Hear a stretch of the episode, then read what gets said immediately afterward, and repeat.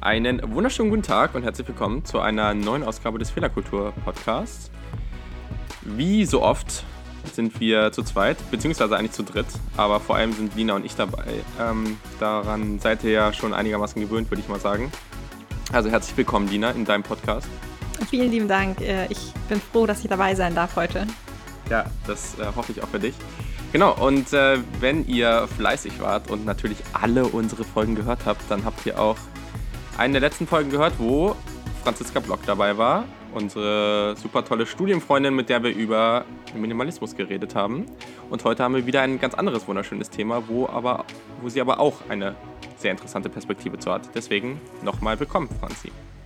Ja, hi, danke, dass ich wieder am Start sein darf. Cool. Ihr, ihr, werdet es wahrscheinlich schon, oder hoffe ich mal, ich hoffe, ihr lest Sachen, bevor ihr draufdrückt und deswegen werdet ihr schon herausgefunden haben, dass es heute über Fernbeziehungen geht.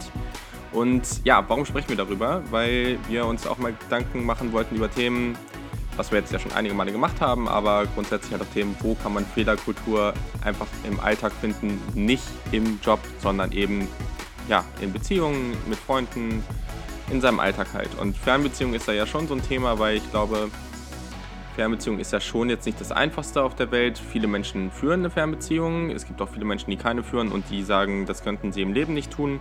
Gibt es, glaube ich, ganz viele verschiedene Perspektiven auch zu. Aber das ist halt auch einfach eine Fernbeziehung, ist auch was natürlich, was nicht einfach ist und wo eben halt auch viele Fehler gemacht werden können, wo viel, wo man auch öfter mal Stress hat oder so.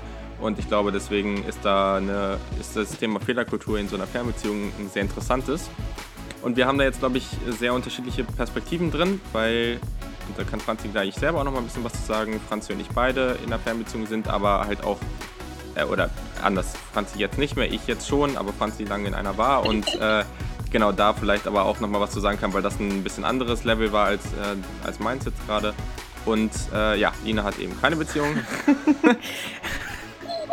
und, das, und, deswegen hat sie da auch eine ganz eigene Perspektive zu und kann ein bisschen Frage, Fragen aus der Perspektive des Un, der Unwissenden stellen. Und deswegen ergänzt sich das super. Lina, wie findest also du das? Also ich will mal als erstes anmerken, ich hatte jetzt auch noch nie Probleme mit einer Fernbeziehung. Und ähm, naja, ich weiß nicht, also sehe da jetzt nicht so das große Drama drin. Nein. Nö, ist es auch nicht. Ich finde, ich glaube, da haben wir eben schon festgestellt, dass du eigentlich in der chilligen ja. Situation in diesem Ich Podcast bin tatsächlich bist. froh, dass ich in der Folge ähm, nicht über mein eigenes Leben reden muss. Ja, das machen wir schon noch irgendwann. Sobald du wieder einen Freund hast, wird das hier ausgepackt. Aber Alles, bis auf, also, jedes ja, kleine Detail darauf kannst du wetten. geteilt. Ja, so, und äh, genau, an dieser Stelle können wir jetzt auch mal aufhören, Scheiße zu labern. Und die liebe Franzi darf mal ein bisschen darüber reden, was sie jetzt eigentlich da ja, was da eigentlich so vor sich gegangen ist und in welcher Situation das eigentlich der Fall war und genau, warum wir mit dir über Fernbeziehungen reden.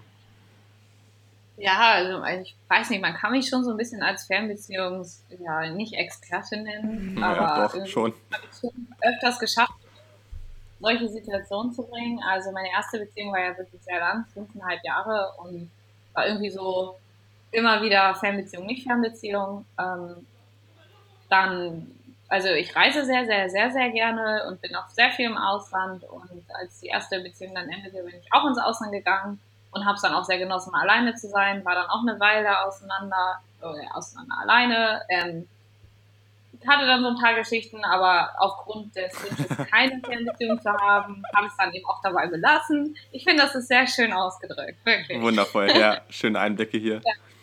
Genau, und dann habe ich mir jetzt ja meinen jetzigen Freund angedacht und das war kurz bevor ich nach Indien und Nepal gegangen bin und das war alles schon geplant und stand auch schon fest und dementsprechend ähm, war halt so die Entscheidung äh, Beziehung yay oder nay und wenn ja, dann halt Fernbeziehung und ähm, es hat auch super geklappt, also ich war in Indien, Nepal und äh, dann noch, noch kurz in Uganda und äh, ja, jetzt bin ich aber zurück und wir leben zusammen, das ist auch eine neue Erfahrung ja, dementsprechend habe ich irgendwie in den letzten sieben, acht Jahren in meinem Leben schon echt irgendwie vier Jahre Fernbeziehung oder so, die man da einrechnen kann. Mhm. Dementsprechend kann ich da einiges erzählen.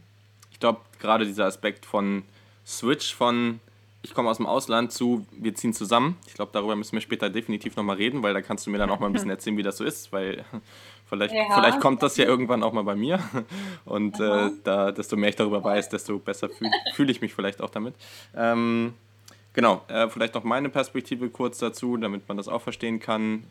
Ich bin noch gar nicht so lange in meiner jetzigen Beziehung. Vorher hatte ich keine Fernbeziehung. Vorher weil ich, war das eigentlich immer in Lüneburg da, wo wir alle studiert haben. Und genau, meine jetzige Freundin hat gedacht, äh, also ich bin dann ja von Lüneburg nach Köln gegangen und die hat dann gedacht, äh, ja, sich erst sicher mit der ganzen Geschichte zu werden, als ich dann weggezogen bin. Ja, genau, das okay. war dann natürlich super ideal.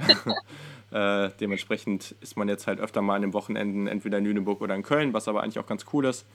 Und ja, dementsprechend bin ich jetzt seit, ja, seit wie gesagt noch nicht so lang, seit ein bisschen über vier Monaten in einer Fernbeziehung aber habe da halt auch schon ziemlich viel zu reflektiert und finde das eigentlich auch ein ganz spannendes Thema, weil da ganz viele Leute auch eben sehr viele unterschiedliche Perspektiven zu haben und dann wird auch immer viel gefragt, ne? Klar, wenn man dann sagt, okay, hast du eine Freundin, sagt man ja und die wohnt aber da und da. Und dann wird halt auch immer viel gefragt, ach, wie ist das so und wie oft seht ihr euch und genau, deswegen ist es, glaube ich, eine ganz andere Perspektive, die ist nicht so weit weg wie bei dir, aber genau, das ist natürlich dann die, die, die, der nächste Schritt, dass ich jetzt, also dass, nee, dass sie jetzt für das Auslandssemester nach Shanghai geht und ich für zwei Jahre nach ähm, Kopenhagen und dementsprechend wird das dann nochmal eine andere Nummer und genau, also erst kurzfristig eben drei Monate halt eine sehr weite Distanz und dann danach eben eine Distanz, die halt einfach zwar ins Ausland ist, aber ich meine Hamburg oder Lüneburg, Köln und Lüneburg, Kopenhagen ist eigentlich kein großer Unterschied. Aber nichtsdestotrotz, ähm, ich glaube, es ist auf jeden Fall absehbar, dass es erstmal noch ein bisschen länger eine Fernbeziehung bleibt. Genau, das ist, glaube ich, die, die, der Hauptaspekt dabei. Und genau, ich glaube, da komme ich jetzt so her. Jetzt kann Lina auch gerne noch was dazu sagen, zu sich selber. Ähm, ja, also ich hatte noch nie eine Fernbeziehung, ähm, deswegen ähm, war schön in der Folge zu sein.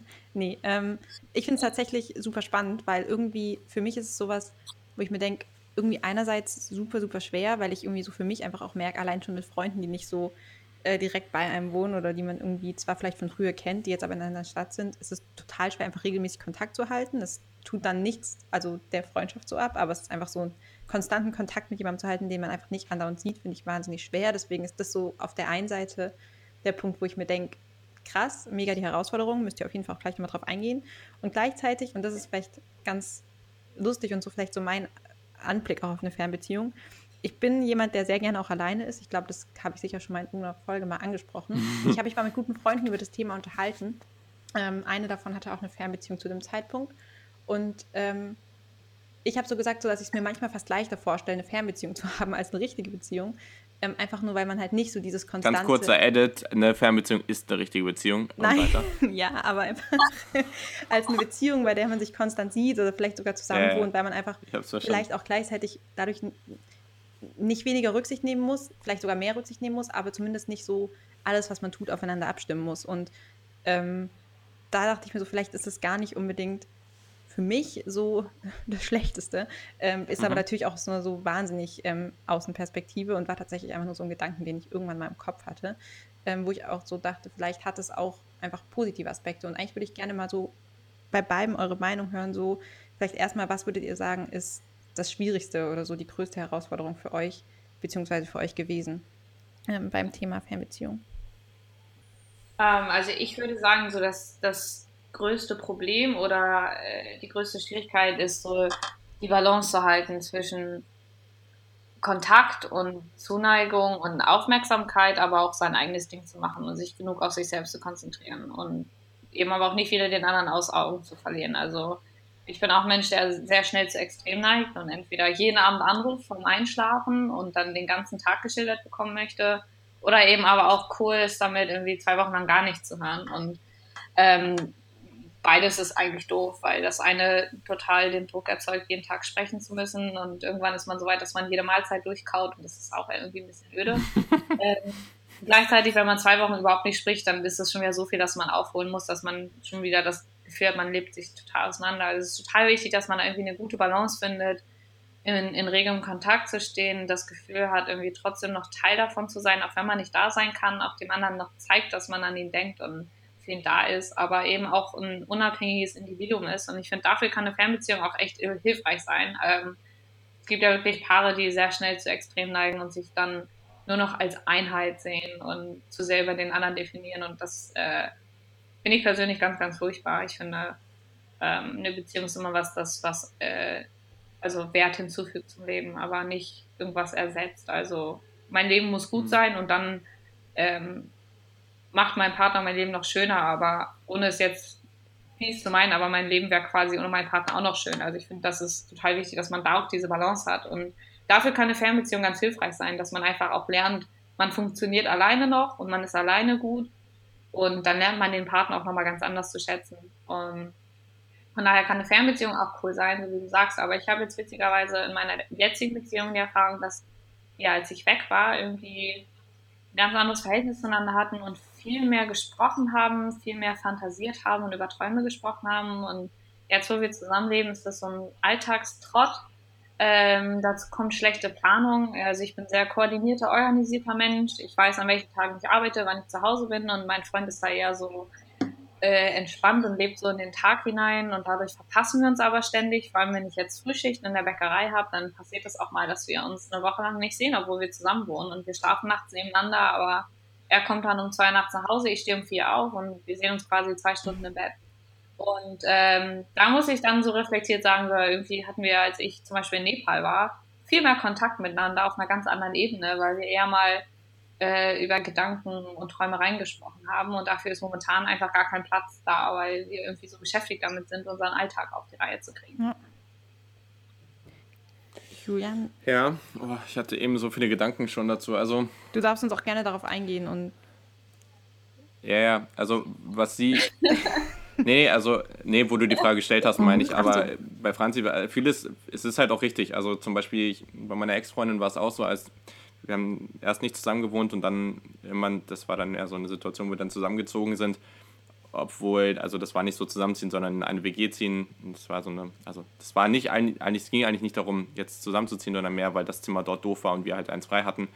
Und da war dann auch so die Situation, dass man vorher, man hat nicht zusammen gewohnt und hat sich viel mehr gesehen und dann hat man, ist man zusammengezogen und hat sich viel weniger gesehen. So, ja, genau, man, sagt, genau. Dadurch, ja, genau. Man denkt, man ist, man denkt, man ist eh da und dann, ja. Also, und das genau. ist, glaube ich, auch was, ein Aspekt, der ganz schön ist, weil wenn, also damals weiß nicht, vor einem guten Jahr oder ein bisschen weniger, als, als Caro und ich, meine jetzige Freundin, wir uns kennengelernt haben, da hat sie dann irgendwann auch mal gesagt, dass sie Fernbeziehungen total cool findet. Da habe ich gedacht, hä, warum würdest du das denn sagen? Und dann meinte sie, naja, weil man so eine Vorfreude auf den anderen hat. Und da ist schon was dran, weil das ist schon sowas, wenn man sich halt eine Woche oder zwei nicht sieht, dann hat man, dann baut man eine wirklich eine extreme Vorfreude auf. Und vor allem, wenn man sich dann sieht, dann nimmt man sich die Zeit auch aktiv. Also dann, dann weiß man, okay, wir haben jetzt drei, vier Tage und das ist natürlich doof, wenn man da gehen muss, aber man nimmt sich die Zeit wirklich aktiv und das ist super schön. Und dann ein Aspekt, und das ist ganz wie über das, was jetzt Franzi geredet hat. Ich finde, solange beide, und ich habe das Gefühl, dass bei meiner Beziehung das auf jeden Fall so ist, beide eine sehr gesunde Einstellung zum Leben haben. Ähm, und das hat jetzt viel damit zu tun, okay, mir sind andere Leute wichtig, ich will mit anderen was erleben. Ähm, man hat also zum Beispiel, dass ich bei ihr auch merke, dass es ihr ganz wichtig ist, für ihre Freunde da zu sein, viel Zeit mit ihren Freunden zu verbringen und dann auch zu sagen, okay, zum einen, wenn, wenn wir beieinander sind, dann können wir auch ganz viel mit den Freunden machen, aber genauso, wenn ich jetzt fünf Tage da bin, also das heißt nicht, dass man die ganze Zeit aufeinander hocken muss. So, ne? Wenn sie jetzt mal mit einer Freundin was trinken gehen will oder sich spazieren gehen oder einen Kaffee trinken, dann, wenn sie dann sagt, komm doch mit, dann, dann ja, okay, cool. Aber wenn nicht so, dann, ist, dann muss man der anderen Person auch den Freiraum geben, weil vielleicht soll man auch nicht dabei sein oder vielleicht will die Person dann halt in fünf Tagen auch immer mal ihre Ruhe haben. Das ist ja auch völlig legitim so, ne? Und das ist halt wirklich was, was dabei auch wichtig ist. Und genau was du eben auch gesagt hast, Lina, dieses Ding, man kann wirklich in einer anderen Stadt, wenn man woanders wohnt, sein Ding machen und sich auch ein bisschen auf sich fokussieren. Wobei ich das aber zu Beginn auch gedacht habe und da muss man aber auch sagen, weiß nicht, wir sind, in mein, also Kao und ich sind halt so Menschen, wir telefonieren halt auch super gerne und super viel miteinander, weil wir auch da wirklich immer was zum Reden haben und auch wirklich immer einfach in so, wir sind so Menschen, wir können super gut so Deep Talks haben gibt Menschen, die mögen das überhaupt nicht. Ich mag das total gerne. Und dann verfallen wir immer in so stundenlange Gespräche, die total interessant sind. Und das machen wir teilweise übers Telefon viel mehr, als wenn wir beieinander sind. Und daher ist es halt eigentlich auch immer ganz schön, aber da so verballerst du halt auch total viel Zeit. Also die, die Zeit ist super wertvoll und ich, ich würde sie nicht tauschen wollen. Aber trotzdem ist es halt so, dass man denkt, man hat super viel Zeit, aber manchmal, also momentan ist es bei mir jetzt auch gar nicht so. Aber ich finde es trotzdem schön, so wie es ist. Und was du jetzt am, du hast ja eigentlich gefragt, was die Herausforderung ist und ich finde die größte, ich, mir fällt gar nicht so viel ein, weil ich es momentan auch einfach cool finde, so wie es ist, so wie es ist. Aber ich glaube, diese Momente, wo man dann wirklich merkt, okay, man würde jetzt super gerne beieinander sein oder man, man ähm, es geht einem jetzt vielleicht gerade nicht so gut, dann man merkt, eigentlich viel schlimmer ist, wenn man merkt, dass es der anderen Person nicht gut geht und ähm, man dann irgendwie für die da sein will, dann geht das halt manchmal wirklich nicht so gut, wenn man nicht beieinander ist. Und das ist halt dann schon ein bisschen doof. Ähm, und ja, das, ich glaube, das ist so der größte Punkt. Aber ich finde, ehrlich gesagt gerade, und das kann sich natürlich auch alles noch ändern und so, und, und sicherlich sind wir auch noch nicht so lange zusammen, dass jetzt so viel Alltagstrott einge, äh, eingetreten ist, aber grundsätzlich finde ich, also bis jetzt finde ich das eigentlich ganz cool, so wie es ist. Ja. Also, ja. Hat nichts damit zu tun, dass ich jetzt, wenn man jetzt zusammenziehen könnte oder in der gleichen Stadt wohnen würde, dass ich ja. dazu Nein sagen würde. Ne? Das, ich finde, das muss man auch trennt, getrennt sehen. Aber ich finde, eine Fernbeziehung, das ist auf keinen Fall, was sich erstmal negativ anhört oder was ja. was Schlimmes sein muss. Ihr habt jetzt beide so das Thema Kommunikation immer wieder erwähnt. Und glaubt ihr, ihr würdet ähnlich viel kommen oder gerade jetzt, bei dir ist es jetzt ja sozusagen schon der Fall, dass ihr zusammen wohnt, aber jetzt gerade so zum Punkt oder zu dem Zeitpunkt, in dem ihr noch in einer Fernbeziehung wart, beziehungsweise seid, kommuniziert man tendenziell mehr und spricht man vielleicht dann auch mehr über Sachen? Oder glaubt ihr, es hätte sich gleich entwickelt, wenn man zusammen, oder ja, hätte man eine ähnlich offene Kommunikation, wenn man immer beieinander wäre, in Anführungsstrichen? Also ich würde jetzt sagen, das kann man nicht so pauschalisieren, weil es wirklich auf die Person in der ja. Beziehung ankommt. Und äh, ja. mit meinem jetzigen Freund hat das wirklich toll funktioniert und wir haben, während ich in Indien war, echt äh, äh, ja, verhältnismäßig viel gesprochen. Also ich war da in der Yoga-Lizenz und das war ja schon so ein halber Militärdrill und ich bin immer früh schlafen gegangen und musste irgendwelche Mantra, Mantras, Mantren äh, auswendig lernen und äh, war einfach körperlich auch komplett erledigt und da habe ich zum Teil dann einfach körperlich echt nicht geschafft und das hat er mir dann auch nicht böse genommen und in Nepal war der Empfang dann zum Teil schlecht, da bin ich ja teilweise dann irgendwie sechs, sieben, acht Kilometer gewandert, bis ich genug Internet hatte, dass ich telefonieren konnte. Aber an sich haben wir uns wirklich aktiv die Zeit genommen. Ansonsten ging das immer über Sprachnachrichten. Dann hat halt so eine Sprachnachricht irgendwie eine halbe Nacht gebraucht, bis sie durchgekommen ist. Aber das war ja egal, der andere hat ja eh geschlafen. Und dann ist man halt irgendwie mit einer Nachricht eingeschlafen oder aufgestanden. Das war eigentlich auch irgendwie cool. Man hat immer so ein Update bekommen.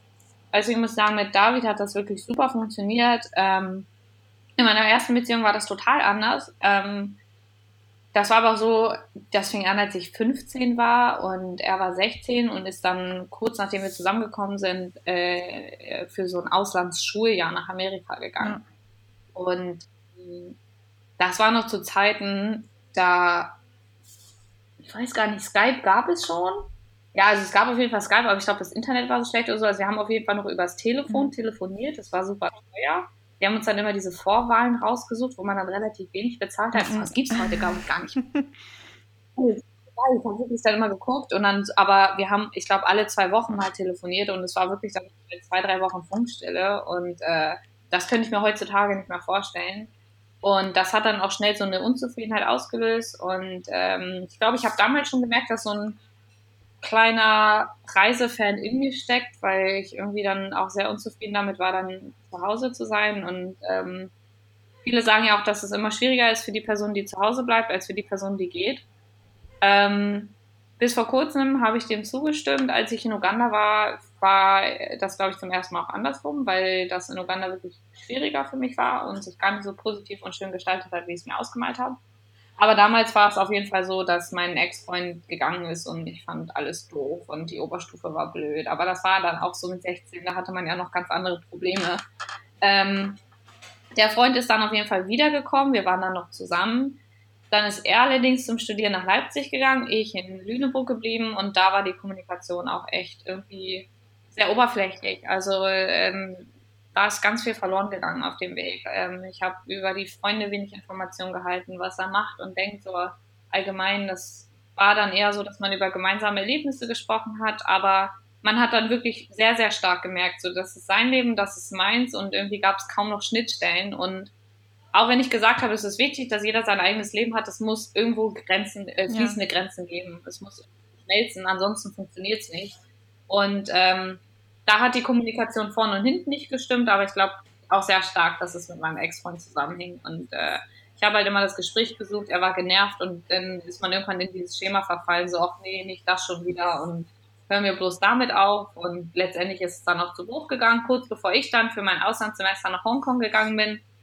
Und das ist so gesehen auch das Beste, was mir hätte passieren können. Ich glaube nicht, dass ich die Zeit da so genossen hätte, ähm, wenn ich noch in der Beziehung gewesen wäre. Und da habe ich auch erlebt, dass Leute, die in der Fernbeziehung waren, zu dem Zeitpunkt die Zeit in Hongkong nicht ganz so genossen haben, weil sie irgendwie so halb mit dem Kopf und Herzen irgendwo anders waren. Aber das ist total die Typfrage und ich glaube, jeder Mensch ist anders und ich habe es jetzt einfach an mir selber erlebt, dass ich zwei Fernbeziehungen hatte und die eine zweimal echt furchtbar war und äh, die andere echt super funktioniert hat und äh, deswegen finde ich super schwer, das zu sagen, weil ich jetzt auch glaube ich, selbst gemerkt habe, dass ich anders bin und dass der Partner eben auch anders ist. Und das ist, glaube ich, dann eben einfach echt so ein Zusammenspiel von Charakteren ist und dementsprechend gestaltet ja. sich das dann. Du wusstest jetzt ja bei den, also wenn du in der Fernbeziehung warst, so wie ich, wenn ich es jetzt richtig verstanden habe, wusstest du ja immer, dass es zumindest auf absehbare Zeit, dass ihr euch wieder seht, auch für längere Zeit. Ne? Es war ja nie so der Punkt, keine Ahnung, ob der Zeitpunkt irgendwann mal kommt. Mhm.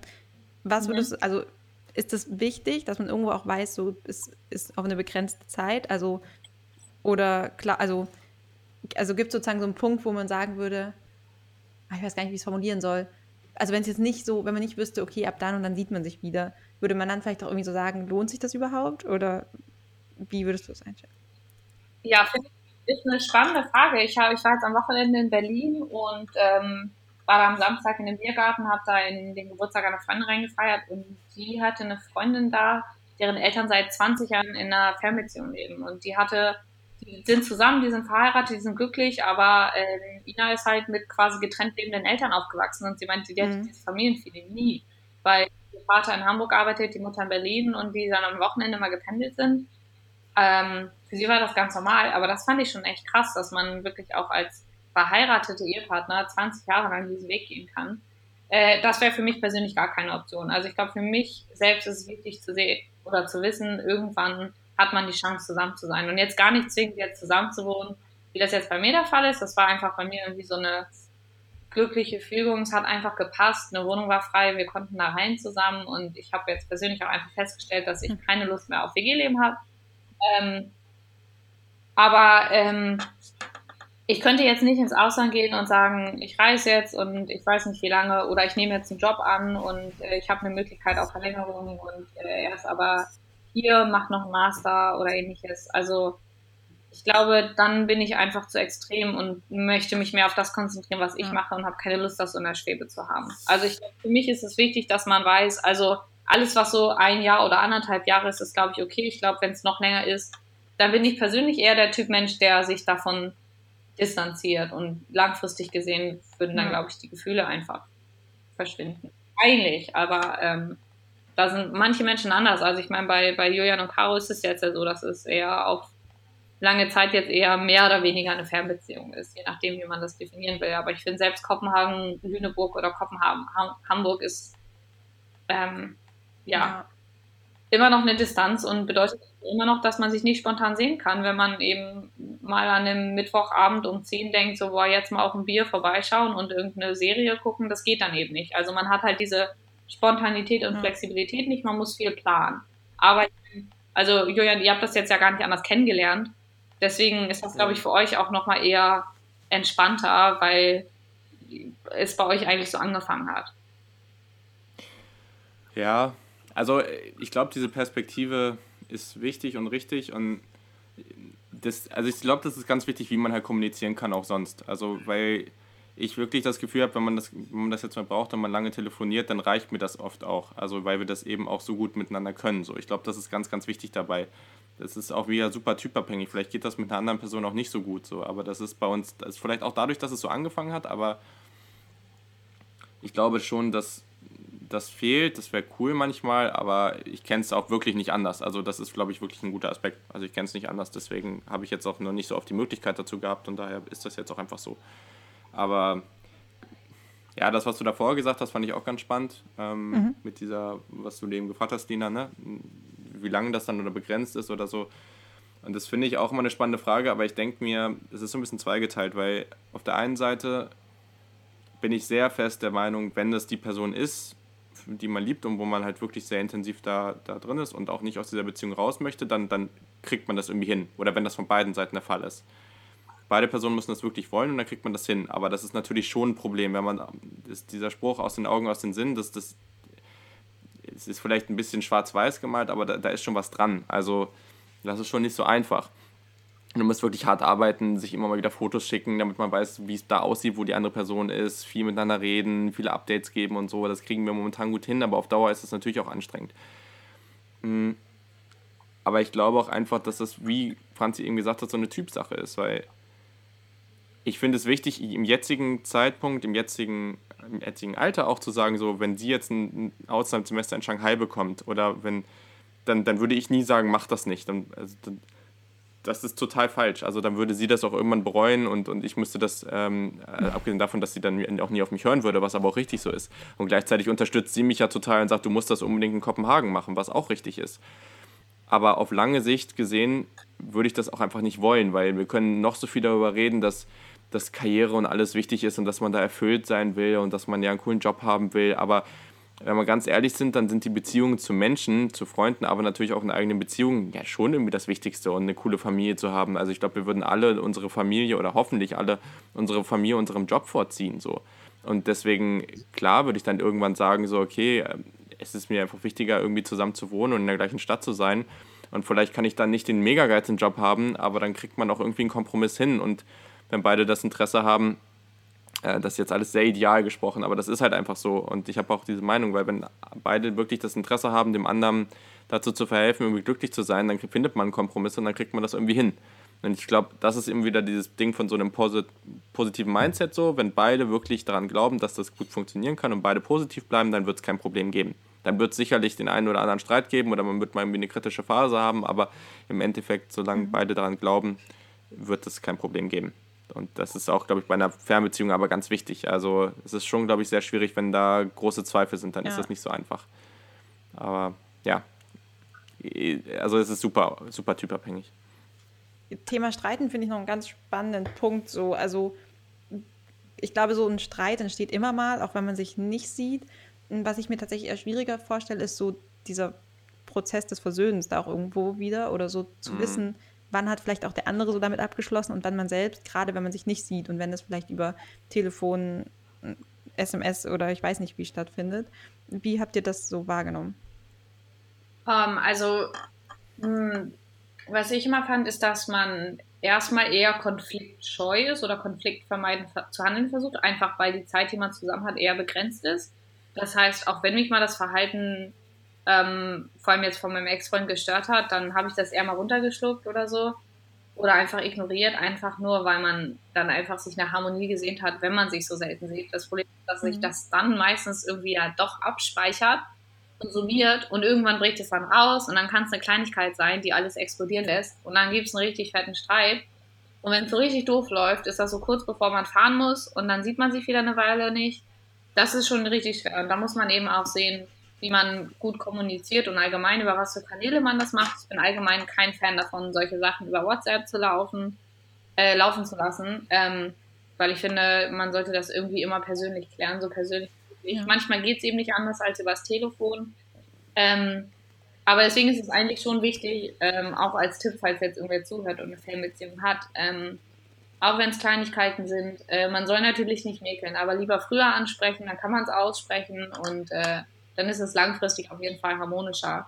Ähm, ansonsten kann es halt echt gut sein, dass man Sachen missinterpretiert, auch vor allem wenn man schreibt. Äh, letztendlich kann man zwischen den Zeilen immer so viel lesen, vor allem wenn man vielleicht wütend ist oder verletzt, dann neigt man eher dazu, irgendwas zu sehen, was eigentlich gar nicht da ist und wo der andere auch schon vielleicht gesagt hat, das ist total durch für mich, aber man selber kann sich da irgendwie noch nicht so frei machen. Und das ist zum Teil auf jeden Fall schwieriger. In manchen Situationen tut es aber auch wieder gut, dass man so ein bisschen Distanz hat, weil man dann auch eher den Kopf ähm, in andere Sachen stürzen kann und eben auch dann räumlich distanziert ist und nicht die ganze Zeit daran erinnert wird, dass man sich gestritten hat oder dass diese Person vielleicht eine doofe Verhaltensweise hat, mit der man derzeit nicht übereinstimmt. Von daher, auch da ist es wieder zweigeteilt. Es kann zum Teil von Vorteil sein, ähm, es kann aber auch echt doof sein, äh, wenn man sich nicht direkt aussprechen kann. Vor allem, wenn man dann eher so der körperliche Mensch ist, der dann auch eine Umarmung mhm. braucht. Und ähm, ja, es ist auch schön, wenn man sich dann am Telefon ausspricht, aber manchmal ist eine Umarmung einfach der Löser schlechthin oder die Lösung schlechthin und äh, ja, das ist aber auch wieder dann typabhängig. Also manche ja. können das, glaube ich, ganz gut. Ähm, aber ich muss auch sagen, dass ich, wenn ich mich irgendwie mal gestritten habe in einer Fernbeziehung, auch eher mal so extrem war, dass ich dann gesagt habe, so jetzt eine Woche gar kein Kontakt und äh, das tat dann der anderen Person weh und, äh, ja. und dann eben auch versuchen, nicht super egoistisch zu sein. Und ich meine, wenn man äh, zusammen lebt, dann kann man die Person halt auch nicht eine Woche ignorieren. Das ist, also, das ist ganz schön asozial, wenn man sowas. und es ist auch schwierig, muss ich sagen. Ähm, ja, von daher hat man da vielleicht auch andere Möglichkeiten. Man muss es einfach reflektieren und äh, ja, eben einfach einen guten Mittelweg finden. Und man muss wirklich viel zusammenarbeiten und kommunizieren. Also äh, Schweigen ist irgendwie immer doof und äh, ignorieren ist auch. Hm. Ja. Ja. Ja, also das ist, ich glaube, der größte Punkt dabei für mich. Also ich finde es allgemein, Streiten allgemein. Ich bin, also es gibt Menschen, die da sehr lange stur bleiben und ich habe dann relativ früh immer den Punkt, dass ich mir denke, echt, life's too short, echt, das ist so dumm gerade, das macht überhaupt keinen Sinn. Und dann halt einfach drüber reden, auch wenn der Instinkt dann vielleicht noch sagt, man ist verletzt und man will das jetzt eigentlich nicht. Aber vor allem, wenn man sich halt über Distanz streitet, denke ich mir halt so, naja, also du kannst dann halt nicht sehen, wie die Person gerade interagiert oder wie sie da einfach sitzt und erstmal angepisst ist oder so. Du, du weißt einfach gar nichts. Und das ist jetzt eine sehr persönliche Sache auch bei mir. Ich hasse das. Ich hasse es einfach nicht zu wissen, was gerade abgeht. Das kann ich überhaupt nicht. Und dementsprechend finde ich es wirklich, wirklich schwierig, wenn man sich halt streitet, dann zu sagen, oder wenn die andere Person einfach sagt, ich melde mich jetzt einfach fünf Tage gar nicht oder sowas. Also da würde ich dann, glaube ich, auch selber einfach den Kontakt suchen und wenn sie dann einen ignoriert, dann wäre ich wahrscheinlich auch sauer. Aber das dann einfach versuchen, den Kontakt zu suchen und irgendwie gucken, dass man irgendwie kommuniziert und einfach weiß, was los ist. Also wenn man dann auch nicht ignoriert, sondern einfach sagt, okay, ich bin jetzt nicht richtig angepisst oder irgendwas, aber ich muss jetzt mal drüber nachdenken, gib mir jetzt einfach mal irgendwie einen Tag oder sowas, so dann ist das auch vollkommen okay. Das ist einfach so, man muss ja schauen, dass der andere weiß, was gerade bei ihm abgeht in diesem Prozess des Streitens so. Das ist nicht immer einfach, das klingt jetzt auch viel rationaler, als es viele hinbekommen. Aber ich glaube, manchmal geht das auch. Und es kommt natürlich auch immer darauf an, wie sehr man sich gestritten hat. Aber ich glaube, das ist mir persönlich immer super wichtig, weil sonst, ähm, ja, wenn man sich einfach mega lange nicht meldet oder so, dann wird man irgendwie wahnsinnig, oder? Ja. Also, glaube, das, das, das finde ich, find ich ganz schwierig. Ja. Aber ja, ich glaube, gerade so auf Fehlerkultur bezogen ist das sowas da. Ich glaube, gerade in Streits, in Fernbeziehungen kann man da die größten Fehler machen und da muss man dann auch wirklich ja, wie auch bei einer über Fehlerkulturen, wo wir in anderen Bereichen darüber geredet haben, da musst du halt wirklich gucken, dass du ja, ein Stück weit auch verzeihst und einfach guckst, wenn man einen Fehler gemacht hat, dass man nicht gleich einfach sagt, so ich nehme das jetzt so hin, der hat Scheiße gebaut und ich bin jetzt sauer, sondern vielleicht erstmal guckt, so die andere Person zu verstehen. Ja. Vielleicht, okay, vielleicht hat die Person was nicht ausgesprochen und das war eigentlich ganz anders, sie hat eigentlich ganz andere Gedanken, das war vielleicht gar nicht so, weil wir uns einfach nicht gesehen haben und das überhaupt nicht gespürt haben oder so. Ich finde das in Serien ganz oft.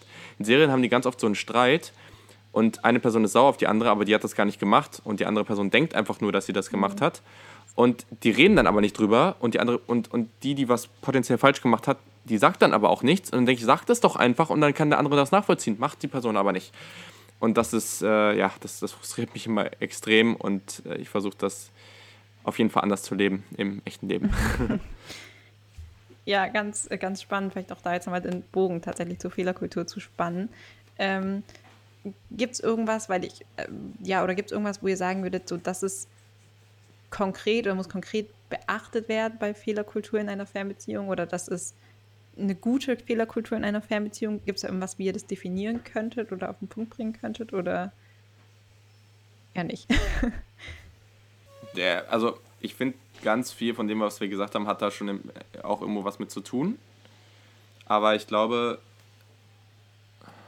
also ja, ich finde es schwierig. Also ich glaube nicht so klassisch wie ich glaube, nicht so klassisch wie, wie da, wenn wir jetzt im Unternehmen oder so darüber reden, so wenn es halt wirklich darum geht, Fehler zu machen, sondern ich glaube, ja, ich glaube, also okay. Wenn man mal einen Fehler gemacht hat, dann muss man da wirklich viel offener drüber reden und, und halt das vielleicht auch mal akzeptieren oder halt auch gucken, in was für einer, oder genau, vielleicht auch mal gucken, in was für einer Situation man sich gerade befindet und das auch wirklich so präsent haben, dass das halt eine andere Situation ist wenn man sich halt lange nicht gesehen hat, dann geht man vielleicht mit Sachen auch anders um. So, das ist halt wirklich was, was, was man dabei nicht einfach vergessen darf. So, da, ich, ich weiß, ich finde es ganz schwierig, das zu, zu verallgemeinern, aber ich glaube, das ist schon relevant. Und dann gibt es ja ganz viele verschiedene Themen. Es gibt Themen wie Eifersucht ähm, und sowas. Ne? Das ist ja auch was. Da müssen beide immer gucken, so, okay, wie nimmt die andere Person das auf? wie, wie, was denke ich jetzt von der anderen Person, was die gerade macht. Und ja, ich glaube, da, es führt alles immer wieder darauf zurück, dass man halt einfach kommunizieren muss und irgendwie gerade in der Fernbeziehung auch ein bisschen teilhaben lassen muss. Also klar vertraut man, aber weiß ich nicht, wenn du nicht weißt, wo die Person sich aufhält. Ich habe das jetzt gemerkt neulich, wo, wo Caro halt mal im Urlaub war und das war jetzt super kurz, aber das hat so einen riesen Unterschied gemacht, wenn, wenn sie einfach mal so ein paar Fotos geschickt hat, ähm, wo sie gerade war oder sowas so und oder was da gerade abging oder wie das da aussah. Also man hat einen ganz anderen Eindruck von der Umgebung. So, das ist ein super, es ist wirklich super simpel und ich glaube, das machen auch ganz viele Menschen. Aber es gibt, glaube ich, auch viele Menschen, die sagen, oh nee, ich, ich will jetzt kein Foto von mir schicken oder, oder von dem, wo ich gerade bin oder ich mache das einfach nicht oder denken da auch nicht dran. Und das hat mir da zum Beispiel total geholfen, auch wenn es jetzt gar nicht so schlimm war. Ne? Das, aber ich fand das einfach hat einen ja. Unterschied gemacht und habe mir dann auch gemerkt, so, okay, wenn man jetzt im Ausland ist, so, das sollte man vielleicht mal tun. So weil man einfach so merkt, so, okay, die weiß überhaupt nicht, mit was für Freunden ich jetzt hier abhänge, mit was, was ich jetzt gerade mache, wie es hier aussieht, dann einfach meinen Freunden einfach mal ein Bild schicken oder wenn man gerade irgendwie was gemacht oder auch ein Bild von der Truppe gemacht hat, einfach mal zu schicken, sodass man einfach auch merkt, dass man mhm. ja, dass, dass man zum einen auch selber auch zeigt, das passiert hier gerade und die andere Person auch merkt, man denkt an einen und, und ich kann dadurch ein bisschen mehr teilhaben. Ich glaube, das ist ganz, ganz relevant, um eben dann auch einfach ein, das Ganze ein bisschen ja, angenehmer zu halten. Ja, auf jeden Fall. Also dem würde ich auf jeden Fall zustimmen. Ich würde jetzt gar keine konkrete Fehlerausgestaltung anführen, sondern sagen, und das ist ja auch irgendwie was, das allgemein Thema in eurem Podcast ist, Fehler sind menschlich, wir machen Fehler konstant und auch in Beziehungen, auch in Fernbeziehungen. Und dass man da einfach dann nicht so hart mit sich selbst oder auch mit dem Partner ins Gericht geht, weil äh, hm. man dann eher dann wieder dazu neigt, eben Sachen rein zu interpretieren oder es halt einfach schwieriger ist, wenn man dann kurze Zeit irgendwie miteinander verbringt und dann irgendwas Doofes macht oder ein Streit entsteht oder so, dass hm. ähm, man einfach nachsichtig ist, weil es sonst bei einer Fernbeziehung dann eher schwer ist, weil man weniger gemeinsame Momente hat und wenn man die dann schnell in ein negatives Licht sieht, ist es doof. Also, dass man sich da einfach wirklich vor Augen führt, dass das normal ist und äh, dass das auch wieder passieren wird und dass es okay ist. Wichtig ist dann eben die Kommunikation, wie wir auch schon gesagt haben, dass man sich da einfach ein bisschen entspannt und das normal sieht. Ähm, also für mich gibt es wirklich nur einen Fehler, das wäre wirklich irgendeine Form von Fremdgehen und äh, der ist für mich auch unverzeihlich und das kann aber auch eben äh, in einer, in Anführungsstrichen normalen oder also eben äh, nahen Beziehung sein, die nicht in einer Fernbeziehung ist. Von daher so richtig krasser Fernbeziehungsfehler, also für mich gibt es den nicht. Ähm, der entsteht immer irgendwie aus einem Zusammentreffen von zwei Charakteren und es ist einfach nur wichtig, dass man dann offen damit umgeht und eben einen angenehmen Umgang damit ja. findet. Das ist doch ein ganz guter, ähm, gutes ja. Schlusswort. Es sei denn, ihr habt noch mal was, was ihr gerne sagen möchtet, was jetzt irgendwie untergegangen ist. Ich möchte euch da auch gar nicht shortcutten. Okay. Ja. Ähm, nee, nee, reicht es auch. Ihr wollt nicht noch reicht. mehr Details aus eurem Leben preisgeben. Das ist auch in Ordnung. Nein, ähm, dann würde ich damit äh, in die Schlusskategorie einleiten. Und ähm, ja, äh, kann gerne einer von euch anfangen mit einer random question. Ich fange jetzt einfach mal gleich ja. an, weil du hast es ja eben schon gelesen. Äh, ähm, ja, ja, wir hatten eben schon den schönen Moment, dass äh, ich den einfach in unsere allgemeine Notiz äh, zu dem Podcast geschrieben habe ähm, und das nicht gecheckt habe und Lina hat vorher schon angefangen zu lachen. Naja, ich befinde mich gerade in dem Zustand, dass ich ein äh, durch, durch schlechtes Eincremen, würde ich jetzt mal sagen, oder dadurch, dass ich einige Stellen vergessen habe, äh, einen relativ schmerzhaften und über den gesamten Körper verteilten Sonnenbrand habe. Aber naja, ich sage immer so schön, nach Rot kommt Braun. Oder wenigstens so ein bisschen. Mhm. Und deswegen die Frage, was war der neue heftigste Sonnenbrand? Gut, das, die Frage mag ich. Äh, die ist auch relativ einfach für mich. Also, das war bei mir auf jeden Fall in Hongkong, als ich mein Auslandssemester hatte. Und es war noch, ich glaube sogar noch in der ersten Woche. Ähm, also wir sind eigentlich frisch angekommen und ich war die ersten paar Tage auch einfach nur geschockt von der Hitze und auch von der Luftfeuchtigkeit. Also 38, 39 Grad und gefühlt 80, 90 Prozent Luftfeuchtigkeit. Ich habe viermal am Tag geduscht.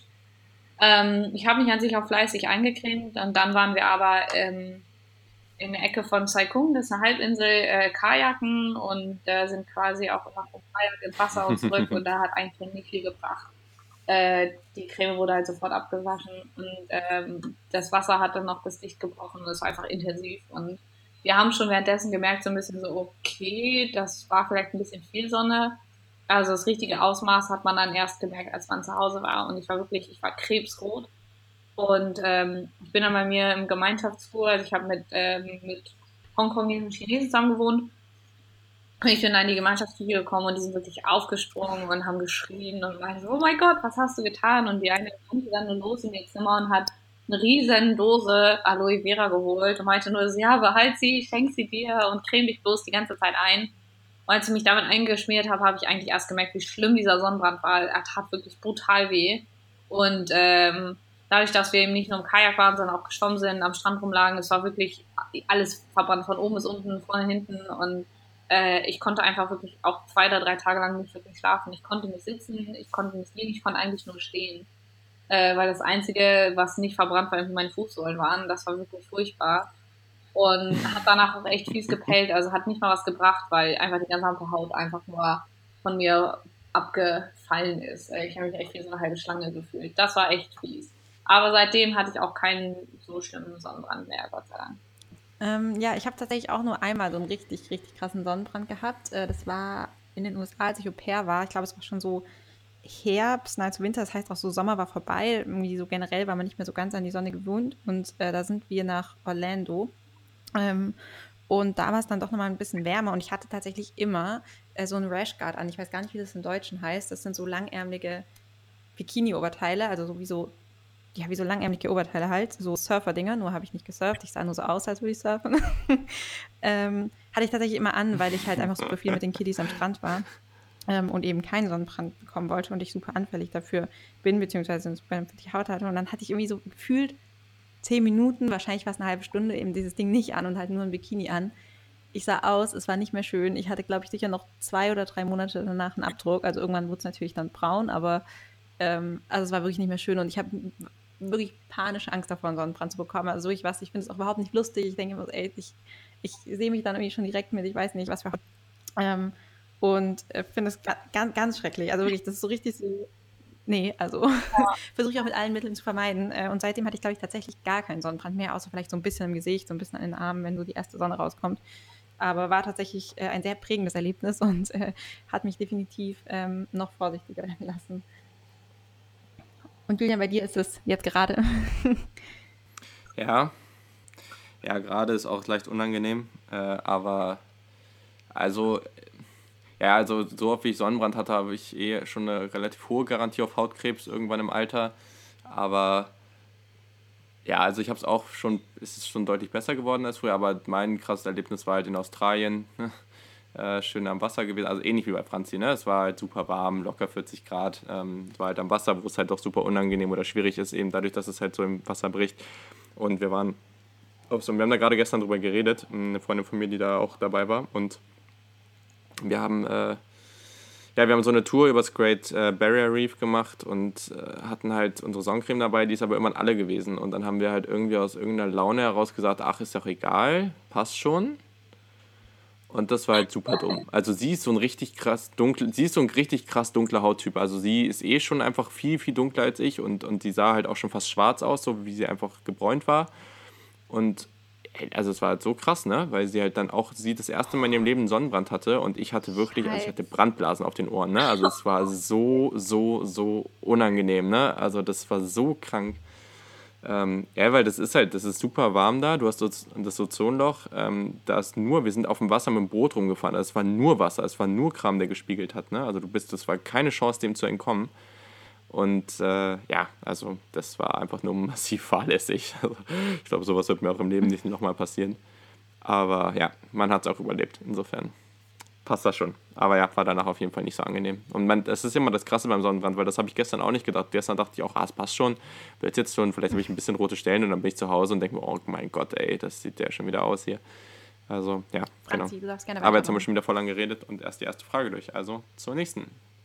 Äh, ja, meine ist relativ simpel. Größte Musiksünde. Ich habe sofort was im Kopf. ähm, und zwar habe ich mir irgendwann mal, ich also ich weiß es gar nicht, irgendwann als Kind dachte ich, ähm, es ist wahnsinnig cool, irgendwann mal viele CDs zu haben. Da war das Ganze mit Digitalisierung und MP3 noch nicht ganz so groß. Mm, und dachte ja, mir, ich fange jetzt an, so eine richtig coole Musiksammlung zu, anzufangen, weil ich dachte, es ist auch mega individuell und weiß ich nicht. Und früher hatten die Leute Platten, aber ich habe irgendwann mal eine riesen CD-Sammlung und ich werde der coolste Mensch überhaupt sein. Und dann dachte ich, äh, es ist eine gute Idee, sich zu Weihnachten eine Lafayette-CD zu wünschen und damit meine Musiksammlung anzufangen. Ähm, ja, zum Glück habe ich dann auch irgendwie aufgehört, erstmal ähm, Musik zu hören, beziehungsweise mir Musik konkret zu kaufen. Ich weiß nicht, ob es besser geworden wäre in der Zeit. Ähm, ja, und es war tatsächlich eine Zeit, da haben wir auch immer, ich glaube, es war so fünfte Klasse oder so, äh, in den ähm, in den Gängen in der Schule, da musste man ja immer in der Pause aus dem Klassenzimmer raus und durfte, musste entweder raus oder in den Gängen bleiben. Und äh, da gab es dann tatsächlich auch Leute, die dann immer gesungen haben. Und La Fee war da auf jeden Fall ganz weit oben dabei. ähm, und ja, ich bin froh, dass die Zeit vorbei ist. Das ist ziemlich witzig, ja. Finde ich cool. Mhm.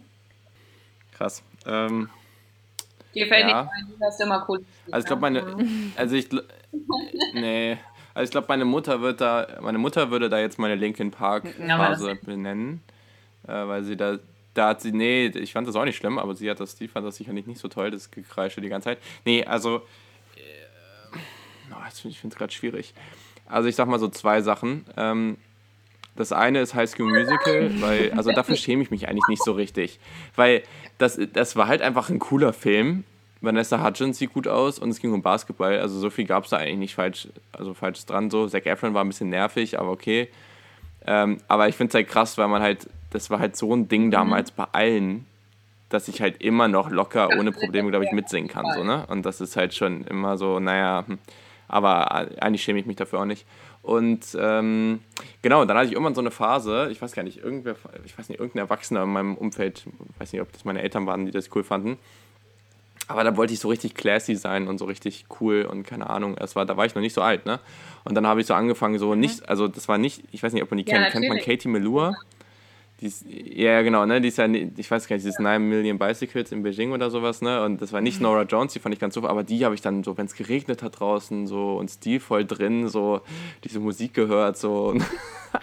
das war schon ein bisschen affig. Aber ähm, andererseits muss man auch sagen, dass es jetzt eigentlich keine schlechte, also die kann schon gut singen, dass da keine schlechte Musik ist, aber das ist schon sehr, ich finde es einfach sehr komisch für so einen 15-Jährigen oder sowas, äh, so, so eine Musik zu hören. Franzi? Ja, ist schon was Tolles, ja. ja, also tatsächlich sehr zum Schämen. Ich hatte so mit beispielsweise 12, 13 eine richtig, richtig, richtig extreme Tokyo Hotel Phase. Also wirklich. Ich wusste es, ich wusste also es. Also wirklich so extrem, meine es. gesamten Wände waren zu fabriziert, selbst die Decke war voll. Tokyo Hotel Bettwäsche gehabt und Handtücher und das war die einzige Musik. Ich habe alles über die verfolgt im Internet und ich war auf Konzerten und es war, Gott, es war echt extrem. Also ich war wirklich so, aber es hörte auch schlagartig von einem Tag auf den nächsten auf. Also ich kann mich noch wirklich an den Tag erinnern, als ich äh, beschlossen habe, kein Tokyo-Fan mehr zu sein. Äh, mein Vater kam nach Hause mit so einem 8 Euro Superfan-Heft mit XXL-Poster nach Hause. So welche von denen, die man dann noch selber zusammenkleben musste, weil sie so groß waren. Und war total begeistert, weil er dieses tolle Sonderheft gefunden hat für mich. Und dann meinte ich nur ganz trocken so, ich bin jetzt kein Fan mehr. Und er hat die Welt nicht mehr verstanden. Und dann ja, Poster Gott sei Dank abgehangen, das glaube ich auch ganz gut, weil ich wirklich äh, zwei Jahre lang oder so immer mit dem Gesicht von Bill Kaulitz eingeschlafen bin. Das ist irgendwie schon ein bisschen traurig, aber es ist auch ziemlich witzig. Und ja, also Vogelhotel kann ich natürlich auch alles immer noch mitsingen, wenn ich mir das jetzt mal anhöre. Ähm, ist krass, wie eingebrannt sich das hat. Das wird heute die Outro-Musik. Bitte nicht. Okay, nein. Ähm, ja, meine eine Frage ist, Gibt es etwas, was ihr wirklich immer in eurem Kühlschrank habt, beziehungsweise wo ihr so denkt, so wenn es nicht da ist, dass ihr euch darüber aufregt, dass es gerade nicht in eurem Kühlschrank ist? Käse. das wird Julian jetzt nicht freuen, aber ich mag mein Leben. Also, das ist auch diese typische Diskussion, glaube ich, die man mit Veganern hat, wo Veganer mal sagen, ja, es ist voll easy ohne Käse. Ähm, ich glaube, ohne Käse könnte ich nicht. Also ich habe eigentlich immer Käse da und ich snacke auch Käse und bei mir kommt alles auf Käse und alles ist mit Käse irgendwie besser. Oh, schwierig, ja. Kann ich auch nachvollziehen. Käse schmeckt auch gut. Ähm, hm. Also. Also wo ich mich am meisten drüber ärgere, ist, wenn ich, obwohl das nicht im Kühlschrank, wenn ich halt nichts zum Snacken da habe, aber das ist halt auch manchmal nicht so einfach, wenn man versucht, sich vegan zu ernähren. Das klappt aber auch nicht immer so gut, ne? Ich will mich jetzt gar nicht als so einen krassen Menschen darstellen. Wissen wir alle, dass du mm. bist. Meine Sorge. Ja, ich weiß. Ich glaube, in letzter Zeit habe ich das nicht so viel gegessen und das ist tatsächlich auch überraschend, weil ich mich ja auch dann immer wieder darüber ärgere, dass es nicht immer im Kühlschrank ist, sondern weil ich nur so einen billigen Abklatsch gerade habe. Es ist mhm. tatsächlich Sriracha-Soße. das äh, ja, ist für die, die es nicht kennen, so eine rote, sehr, sehr, sehr scharfe Asiasoße, die ich mir eigentlich auf alles, was herzhaft ist, draufgeklatscht habe. Also egal, ob das jetzt irgendwie ein Brot ist oder ob das Couscous oder eine Nudelpfanne oder Pizza oder ist eigentlich egal was, es geht auf alles. Und ja, das habe ich mir also wirklich so dermaßen auf alles draufgehauen, dass es eigentlich immer da sein musste. Und irgendwann ist es halt auch so, dass man so krass an das Scharfe gewöhnt ist und auch wenn andere schon von so einem Tropfen davon echt Probleme haben, also damit klarzukommen und du dir da eigentlich das ganze Essen davon voll ballerst, dann schmeckt halt Essen, wo das nicht mehr drauf ist, halt auch echt langweilig. Und ja, das äh, ist eigentlich ganz gut, dass das jetzt so ein bisschen weg ist, aber da ich bald auch nach Asien fahre, muss ich mich, glaube ich, auch wieder ein bisschen ans Scharfe gewöhnen. Hab's tatsächlich gerade nicht, aber ja, das ist eigentlich schon was, wo ich mich dann, glaube ich, am meisten drüber mhm. aufrege. Ja, ich glaube tatsächlich, äh, ich habe tatsächlich, also ich wollte jetzt sagen Humus, weil ich tatsächlich, glaube ich, seit einem halben Jahr immer maximal einen Tag keinen Humus hatte. Und sobald ich dann wieder eingekauft war, habe ich mir neuen Humus gekauft. Also teilweise stapel ich die auch schon so, die verschiedenen Sorten, einfach, dass ich zur Sicherheit auf jeden Fall welchen da habe. Ich glaube tatsächlich trotzdem, dass Sriracha wahrscheinlich noch ein bisschen öfters in meinem Kühlschrank ist, aber einfach, weil es auch ein bisschen länger hält. Also deswegen. Ähm, ja, eben. Ich esse es auch nicht mehr ganz so exzessiv, wie es mal war, dadurch, dass ich eigentlich nicht mehr koche. ähm, aber das ist eigentlich eine andere traurige Geschichte. Aber ähm, nee, aber ich glaube, Hummus ist tatsächlich sowas, was ich in letzter Zeit mega auch ja, lieben gelernt habe. Weil irgendwie auch gerade so, wenn man abends nicht mehr richtig Lust hat, zu was zu kochen und sich einfach so ein bisschen Gemüse schnippelt und dann noch Hummus und Brot, das und dann finde ich, ist es dann, das geht immer, genau, ja. Genau. Ach so, ja, wir sind, wir sind durch, ne? Wir haben alle, ja, wir haben alle die Fragen. Äh, ja, wir sind durch. Das reicht. Sehr gut. Schluss. Ähm, wollt ihr noch sagen, wofür ihr dankbar seid oder lassen wir das sein? Das, äh, da kann man ja jetzt einen kurzen Einblick geben in unsere krassen Produktionen hier. Da wir diese Folge direkt nach der anderen Folge aufgenommen haben, haben wir eben schon gesagt, worüber wir dankbar sind, wofür wir dankbar sind. Deswegen, ja, genau. wenn ihr das genau. gerne wissen wollt, dann hört die andere Folge nochmal an. Ich habe eventuell noch was zusätzlich. Ähm, weil ich einfach so wahnsinnig dankbar bin. Ja, dann hau mal raus. Ähm, nee, ich bin tatsächlich super froh. Dankbar ist vielleicht tatsächlich übertrieben, aber ich bin super froh, dass wir jetzt mal wieder nach doch einiger Zeit äh, eine beziehungsweise sogar gleich zwei Folgen aufgenommen haben. Ähm, und freue mich jetzt auch, wenn man jetzt sogar mal bisschen was raushauen kann. Und genau. Äh, hoffe, ihr freut euch mindestens genauso sehr darüber, wie ich mich freue. Ja, und das Gute ist, dass es in nächster Zeit das, also haben wir jetzt schon ein, zweimal gesagt, dann wurden, wurde uns abgesagt. Wir hoffen mal, dass das jetzt nicht wieder passiert, aber dann können wir uns auch äh, in den nächsten Tagen und Wochen auf einige weitere richtig coole Ausgaben freuen. Und genau, da haben wir schon sehr, sehr coole Gäste geplant und deswegen haben wir dann so vier Ausgaben in Folge mit richtig coolen Gästen und wo ihr uns nicht nur zu zweit hören müsst. Ich glaube, das ist doch auf jeden Fall eine Bereicherung für diese Welt. Genau, wenn ihr diese Folgen nicht verpassen wollt, dann findet ihr uns bei Facebook, Twitter und Instagram unter Fehlerkulturpod. Äh, Julian findet ihr bei Facebook, Twitter, nee, bei Instagram und Twitter unter Julian-Barsch und mich unter Annelina Barbie.